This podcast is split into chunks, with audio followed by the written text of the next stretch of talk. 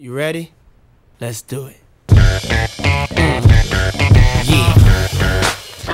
Καλημέρα, είμαι η Θάλια Ανδρέα από τη Juston και σήμερα έχουμε τη τιμή να έχουμε μαζί μας τον Κώστα Βασιλάκη, Customer Excellence Director στην AbbVie Ιταλίας. Καλημέρα. Καλημέρα, γεια σου Θάλια.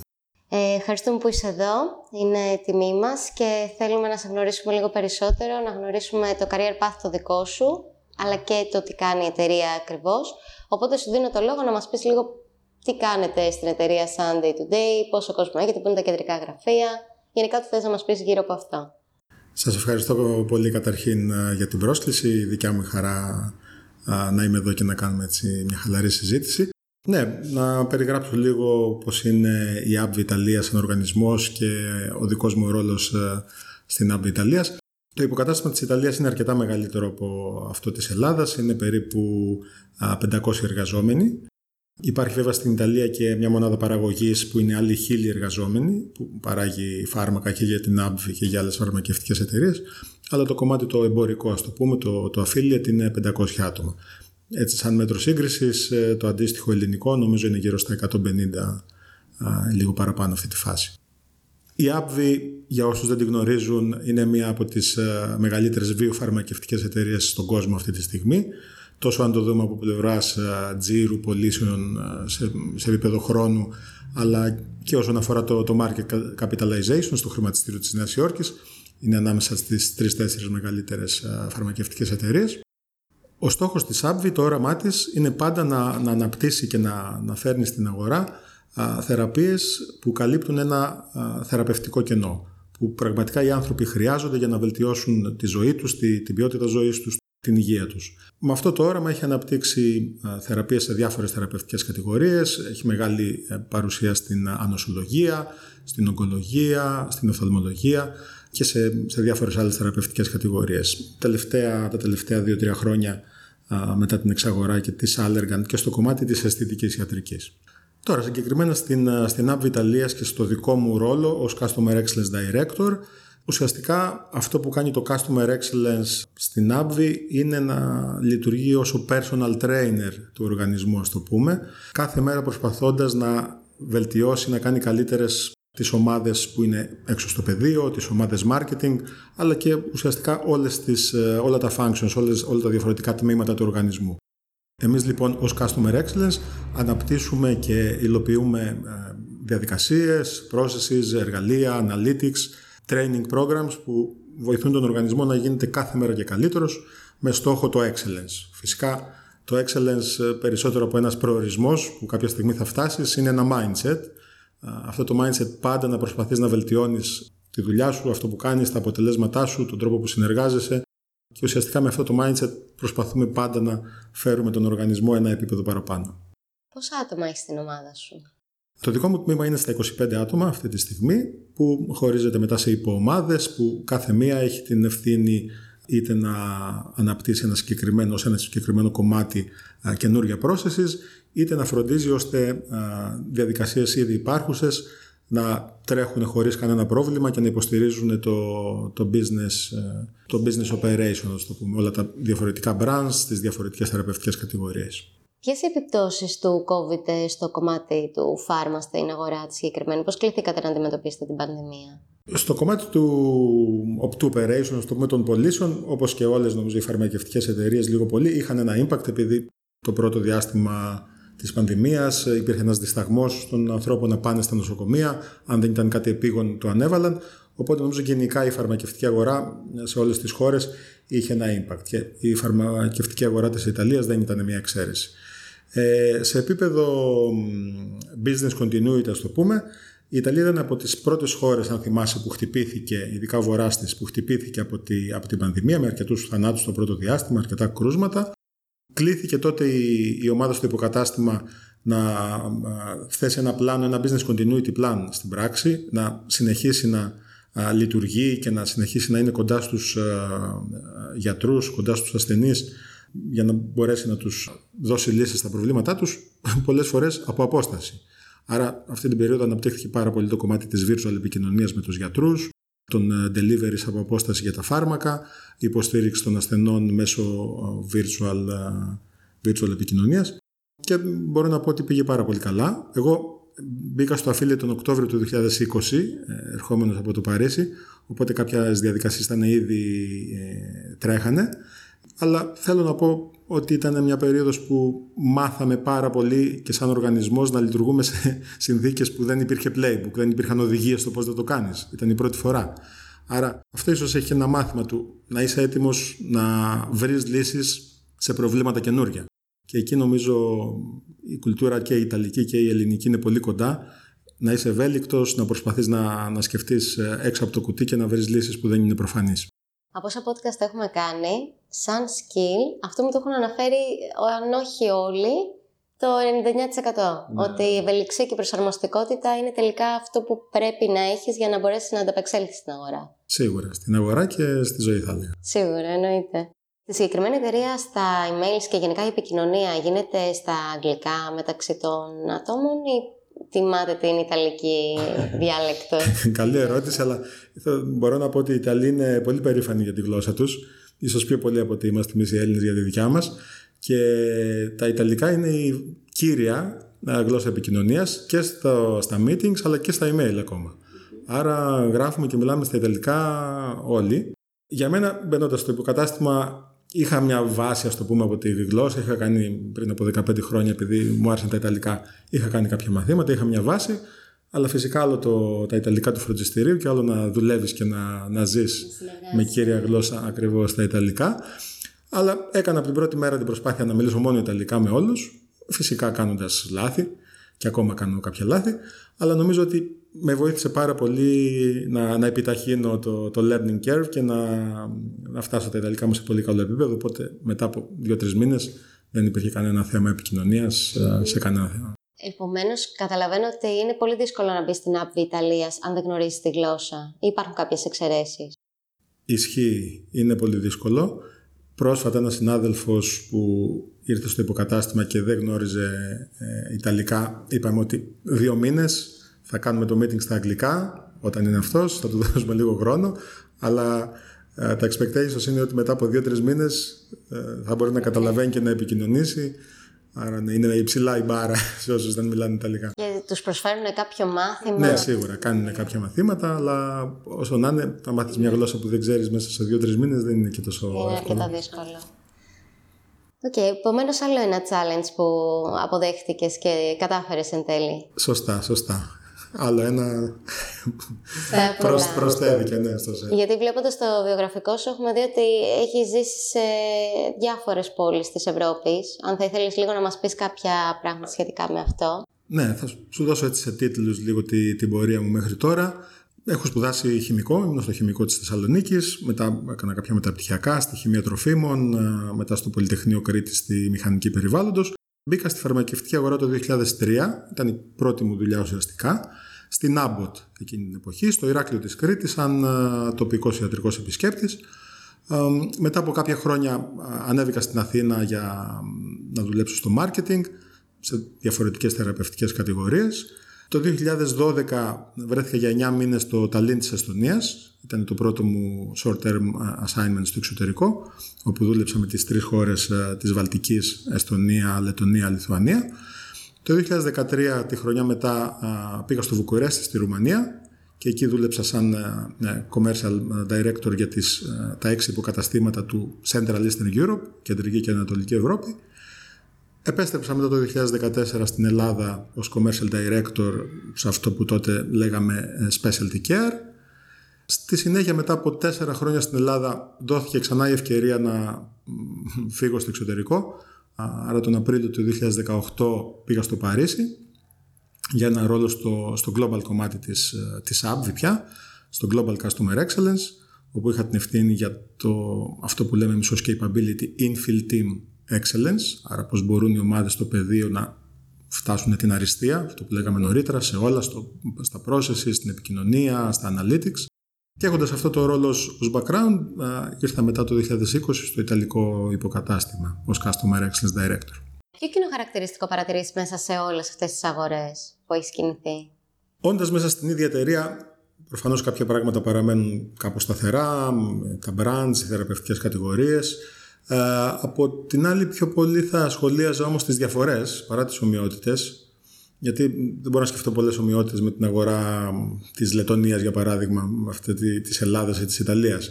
Κυρίως το κομμάτι του το εμπορικό και του market access, όπου τα περιβάλλοντα και οι διαδικασίες του να εγκριθεί μια, να εγκριθεί μια θεραπεία, να πάρει τιμή, να βγει στην αγορά και το κανάλι διανομής φυσικά μετά και το κομμάτι του commercialization είναι αρκετά διαφορετικά. Και νομίζω εκεί είναι και το μεγάλο added value για έναν συνάδελφο που αποφασίζει να κάνει ένα τέτοιο assignment στο εξωτερικό.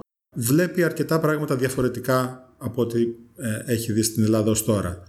Και αυτό που, που λένε τα βιβλία, τα ταξιδιωτικά, ότι δεν είναι τόσο πολύ να ταξιδέψεις και να δεις άλλα μέρη, είναι να αλλάξεις τον τρόπο που βλέπεις τον κόσμο και να γυρίσεις να δεις το δικό σου μέρος, τη δικιά σου πατρίδα με διαφορετικά μάτια.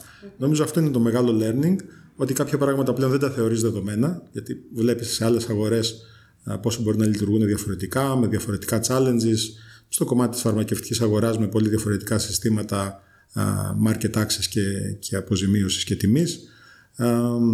Αλλά πέρα από το φάρμακο ακόμα και το, το healthcare system, το πώς οι ασθενείς ε, μπορούν να πάρουν ή να μην πάρουν τη θεραπεία που χρειάζονται, αυτό σου, σου ανοίγει πάρα πολύ το μυαλό και μπορείς να δεις με πολύ πιο σφαιρικό, σφαιρική οπτική το κάθε πρόβλημα, την κάθε θεραπευτική κατηγορία, το κάθε brand που ε, δραστηριοποιείται σε μια συγκεκριμένη αγορά.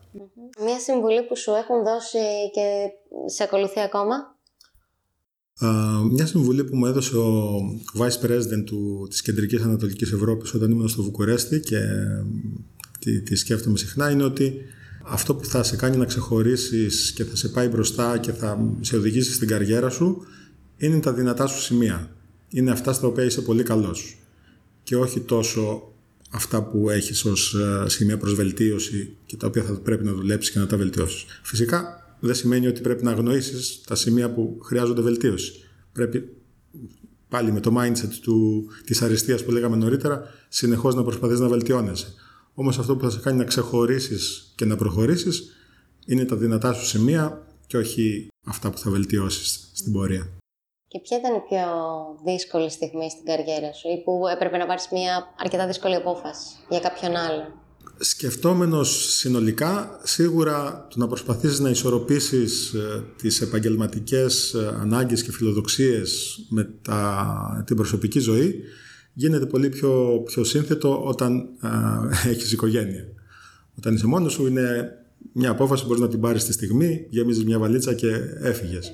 Όταν υπάρχει όμως οικογένεια, παιδιά, όλα γίνονται πολύ πιο, πιο σύνθετα. Οπότε το να μετακινηθείς από μια χώρα στην άλλη, όταν υπάρχει οικογένεια, πρέπει να λάβεις υπόψη σου όλους τους παράγοντες. Φυσικά πρέπει να υπάρχει συζήτηση, να αξιολογήσεις όλα τα δεδομένα και ως οικογένεια να ληφθεί μια απόφαση. Νομίζω οι συνάδελφοι, οι νεότεροι συνάδελφοι, όταν έχουν ευκαιρίες ε, για assignment στο εξωτερικό, θα πρέπει να μην διστάσουν. Όσο περνάει ο καιρό, ακριβώς, όσο περνάει ο καιρός, θα γίνεται και πιο σύνθετο. Πώς ήταν τα πρώτα χρόνια σαν sales representative, Το φανταζόσουν ότι θα φτάσεις σε αυτή τη θέση που είσαι τώρα; Η σύντομη απάντηση είναι όχι, δεν το φανταζόμουν. Μπήκα ξέροντας πολύ λίγα πράγματα από το φαρμακευτικό χώρο. Όσο όνομα την Abbott εκείνη την εποχή την είχα ακούσει, ξέρω ότι είναι μια μεγάλη φαρμακευτική, αμερικάνικη. Μου άρεσε το, το κομμάτι το, το επιστημονικό, τα επιστημονικά δεδομένα για τις, ε, τις ασθένειες, τα διαφορετικά φάρμακα κτλ. Μπαίνοντας στο χώρο και βλέποντας πώς είναι η δουλειά του ιατρικού επισκέπτη εκείνη την εποχή, μου άρεσε πάρα πολύ και το κομμάτι της διαπροσωπικής σχέσης που έχτιζες με τους γιατρούς, δουλεύοντας σαν ε, μέσα σε μια ομάδα. Και σιγά σιγά μπαίνοντας όλο και πιο βαθιά στο κομμάτι της φαρμακευτικής αγοράς, με κέρδισε. Προφανώς πηγαίνοντας αργότερα και στην Αθήνα, δουλεύοντας στο marketing, άρχισα να έχω ακόμα πιο έτσι, ευρία οπτική των πραγμάτων και ανακαλύπτοντας σιγά σιγά φεύγοντας και στο εξωτερικό βλέποντας και άλλες αγορές όπως έλεγα πριν νομίζω ότι η φαρμακευτική αγορά είναι από τις, ε, τους καλούς χώρους να δουλεύει κάποιος συνδυάζει πολλά πράγματα, την επιστήμη, το ότι έχεις ένα, ένα θετικό impact στη, στη ζωή πολλών ανθρώπων που πολλές φορές ε, έχουν ανάγκη αυτή τη, τη βοήθεια, έχουν ανάγκη απολύσεις για την υγεία τους. Οπότε σιγά σιγά με κέρδισε η φαρμακευτική αγορά και 21 χρόνια μετά είμαι ακόμα εδώ. Δεν ήμουν σίγουρος στον πρώτο καιρό, τους πρώτους μήνες, ότι θα μείνω στη φαρμακευτική αγορά. Σκεφτόμουν και άλλες εναλλακτικές. Για παράδειγμα, το χώρο της βιομηχανίας τροφίμων, γιατί είχα κάνει, όπως είπα στην αρχή, και ένα μάστερ στα, στα τρόφιμα. Όμως ε, πολύ γρήγορα ο χώρος του, της φαρμακευτικής αγοράς με κέρδισε και γι' αυτό παραμείνει ως τώρα εδώ.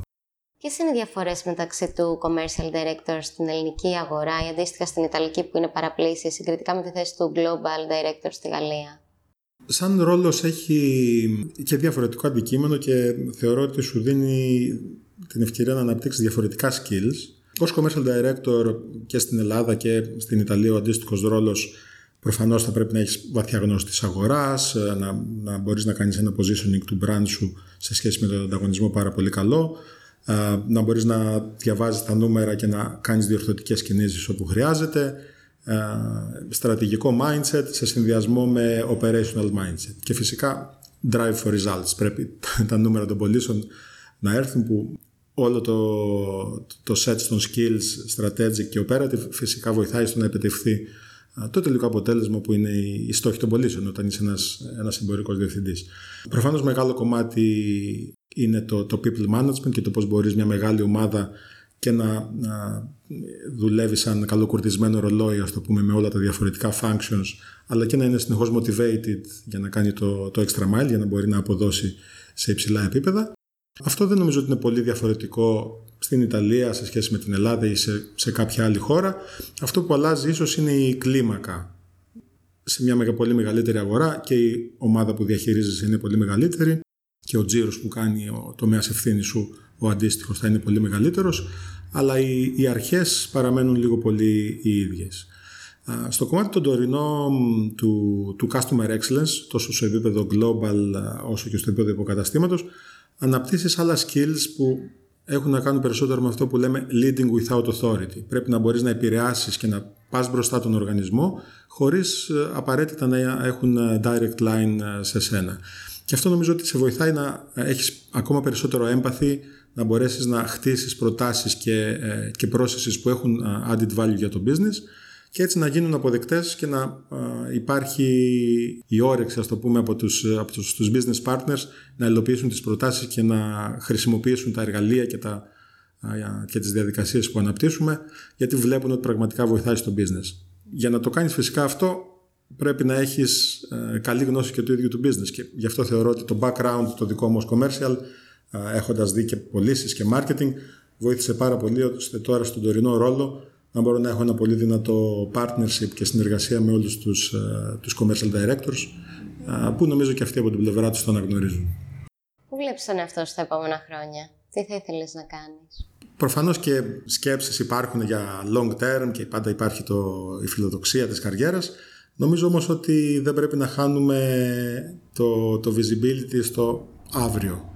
Ο δικός μου στόχος είναι κάθε μέρα να γίνομαι λίγο καλύτερος από τον Κώστα του χτες.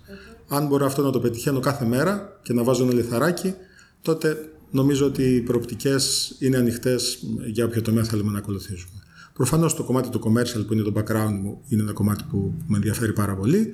Το κομμάτι που αναπτύσσω τώρα του excellence είναι κάτι που το έχω και σαν mindset, άρα γι' αυτό ίσως επειδή μου αρέσει το κάνω και με, με ευχαρίστηση και με καλά αποτελέσματα. Πάντως θεωρώ ότι και αυτό σαν γενική έτσι, σκέψη για την καριέρα κάποιου Καμιά φορά αν κλειδώσουμε το μυαλό μας σκεφτόμενοι μόνο έναν προορισμό, μπορεί να χάσουμε ευκαιρίες. Αν κάθε μέρα όμως γινόμαστε όλο και καλύτεροι, τότε δεν υπάρχει κανένα όριο και πάρα πολλές διαφορετικές ευκαιρίες μπορούν να απλωθούν μπροστά μας και πάλι εμείς θα είμαστε αυτοί που θα αποφασίσουμε το, το δρόμο που μας ταιριάζει καλύτερα. Θα σκεφτώσουν μια επιστροφή στην Ελλάδα; Σίγουρα, να, το να γυρίσεις στην Ελλάδα, φαντάζομαι για του περισσότερου που φεύγουν στο εξωτερικό, ε, όπως είπα, το κάνεις για να γυρίσεις να δεις το δικό σου τόπο με άλλα μάτια. Άρα, σίγουρα, το να επιστρέψω στην Ελλάδα είναι μία από τις ε, επιλογές που δεν είναι και τόσο άσχημες, με την κατάλληλη ευκαιρία φυσικά. Έχοντας ζήσει χρόνια στο εξωτερικό και βλέποντας διάφορες πόλεις και χώρες, ποια εμπειρία ή ποια χώρα σου έχει μείνει ανεξίτηλη στη μνήμη. Κοίτα, η αλήθεια είναι, δουλεύοντας σε, σε μια μεγάλη πολυεθνική εταιρεία, έχεις πολλές ε, ευκαιρίες για ταξίδια επαγγελματικά. Ε, εμένα όμως, επειδή μου αρέσει να ταξιδεύω, έχω κάνει και κάποια έτσι, μακρινά προσωπικά ταξίδια. Ε, θα ξεχωρίσω δύο, κυρίως λόγω της φύσης που υπήρχε σε αυτούς τους προορισμούς. Έχοντας μεγαλώσει εγώ στην Κρήτη, κοντά στη φύση, πάντα έτσι με, με γοητεύει. Δύο ταξίδια λοιπόν στη, στη Νότια Αμερική, ένα στη Βενεζουέλα, με δύο πολύ καλούς μου φίλους όπου η φύση είναι απίστευτη, πολύ διαφορετική. Για παράδειγμα, ο, ο ψηλότερος καταράκτης στον κόσμο βρίσκεται στη Βενεζουέλα. Και ένα δεύτερο ταξίδι στη Χιλή, που είναι και αυτή μια πολύ ιδιαίτερη χώρα, και ειδικά στο κομμάτι το, το νότιο, στην Παταγωνία της Χιλής, με πολύ έτσι, τοπία που δύσκολα ξεχνάς. Μας ταξίδεψε και μόνο το ακούσαμε όλο αυτό. Και τώρα θα κάνεις κάποιο ταξίδι άμεσα, είναι στα πλάνα σου; Τώρα στα Χριστούγεννα που έρχονται το πιο πολύ πιθανό είναι να επιστρέψουμε στην Ελλάδα για να δούμε φίλους και οικογένεια. Ένα ταξίδι όμως έτσι που μόλις ε, κάναμε τον Αύγουστο που μας πέρασε ήταν στη Νορβηγία με κάμπερ για πρώτη φορά. Κάναμε ένα road trip ε, στη όλη την περιοχή της Δυτικής Νορβηγίας ε, στα Φιόρδ και εκτός του προορισμού και το κάμπερ το ίδιο ήταν μια εμπειρία από μόνο του πήγε πάρα πολύ καλά και εκεί η φύση είναι κάτι απίστευτο, δεν μπορείς να το πιστέψεις ότι υπάρχουν αυτά τα τοπία στην πραγματικότητα, οπότε ναι, περάσει πολύ ωραία, το συνιστώ σε όποιον ε, έτσι μπορεί να πάει και ειδικά τώρα το καλοκαίρι που και ειδικά το καλοκαίρι που πήγαμε εμείς μάλλον που οι θερμοκρασίες είναι ναι, καλές. Μην φανταστείς, μιλάμε για 10 με 15 βαθμούς όταν εδώ ήταν 40, άρα και λίγο πιο δροσιά. Τους καύσονες που θα έχουν πλέον τα καλοκαίρια μας, ίσως η Βόρεια Ευρώπη είναι μια καλή ιδέα. Τέλεια. Ένα μότο το οποίο σε εμπνέει να συνεχίζεις, πέρα από τα δυνατά σημεία που μας είπες, ή μια συμβουλή που θα θέλεις να δώσεις σε κάποιον νεότερο, μπαίνοντας στην αγορά; Συμβουλή σε νεότερους. Θα έλεγα να παίρνουν ε, ρίσκα, να μην διστάζουν. Ε, δεν είναι πάντα εύκολο, το ξέρω. Είναι λίγο πολύ ενάντια στην ανθρώπινη φύση να φεύγει έξω από το comfort zone, να κάνει κάτι κάποιος για πρώτη φορά. Ως άνθρωποι στην ανθρώπινη φύση είναι το γνωστό. Αυτό ξέρω να κάνω, αυτό το μέρος ξέρω, αυτή τη δουλειά, μένω σε αυτό. Όμως για να αναπτυχθείς, για να εξελιχθείς, αυτό μπορεί να συμβεί μόνο βγαίνοντας έξω από το comfort zone. Άρα είτε αυτό είναι ένας, ε, να βοηθήσεις κάποιο συνάδελφο σε κάτι που μπορεί να μην το έχεις ξανακάνει. Να μπει σε ένα project στο οποίο θα είναι η πρώτη φορά να πάρεις ένα short term assignment ε, στο εξωτερικό. Ειδικά ε, οι νεότεροι συνάδελφοι, ε, όπως είπα και νωρίτερα, είναι λιγότερο πολύπλοκο το να πάρουν αυτές τις αποφάσεις. Θα το συνέστηνα γιατί μπορείς πρακτικά να κάνεις ένα μεγάλο acceleration στην καριέρα και στο πώς εξελίσσεσαι σαν ως επαγγελματίας αλλά και ως άνθρωπος. Άρα να είσαι τολμηρός, να παίρνεις ρίσκα, λαμβάνοντας φυσικά υπόψη σου τα συν και τα πλήν της κάθε επιλογής αλλά ναι, έξω από το comfort zone. Και ένα τραγούδι που θα μας έλεγες έτσι για κλείσιμο. Θα σου πω δύο τραγούδια που είναι αρκετά διαφορετικά μεταξύ τους. Το πρώτο είναι ένα παραδοσιακό κριτικό, ο Ερωτόκριτος, που το έλεγα και ως ένα νούρισμα στο μωρό μας όταν ήταν ε, μικρό. Και το δεύτερο είναι ένα πιο καινούριο Ιταλικό, νομίζω ήταν στη δεύτερη θέση στο τελευταίο φεστιβάλ του Σαν Ρέμο, που λέγεται σούπερ ήρωες, σούπερ ερόοι. Και έχει έτσι θετικά έτσι, μηνύματα και συμβολισμούς. Τέλεια, ευχαριστούμε πάρα πολύ για την επίσκεψή σου Εγώ σας ευχαριστώ. Και στο πανηδί. Fermeremo il vento come dentro gli uragani, supereroi come io e te. Se avrai paura allora stringimi le mani perché siamo invincibili vicini e ovunque andrò sarai con me, supereroi, solo io e te, due gocce di pioggia che salvano il mondo dalle nuvole.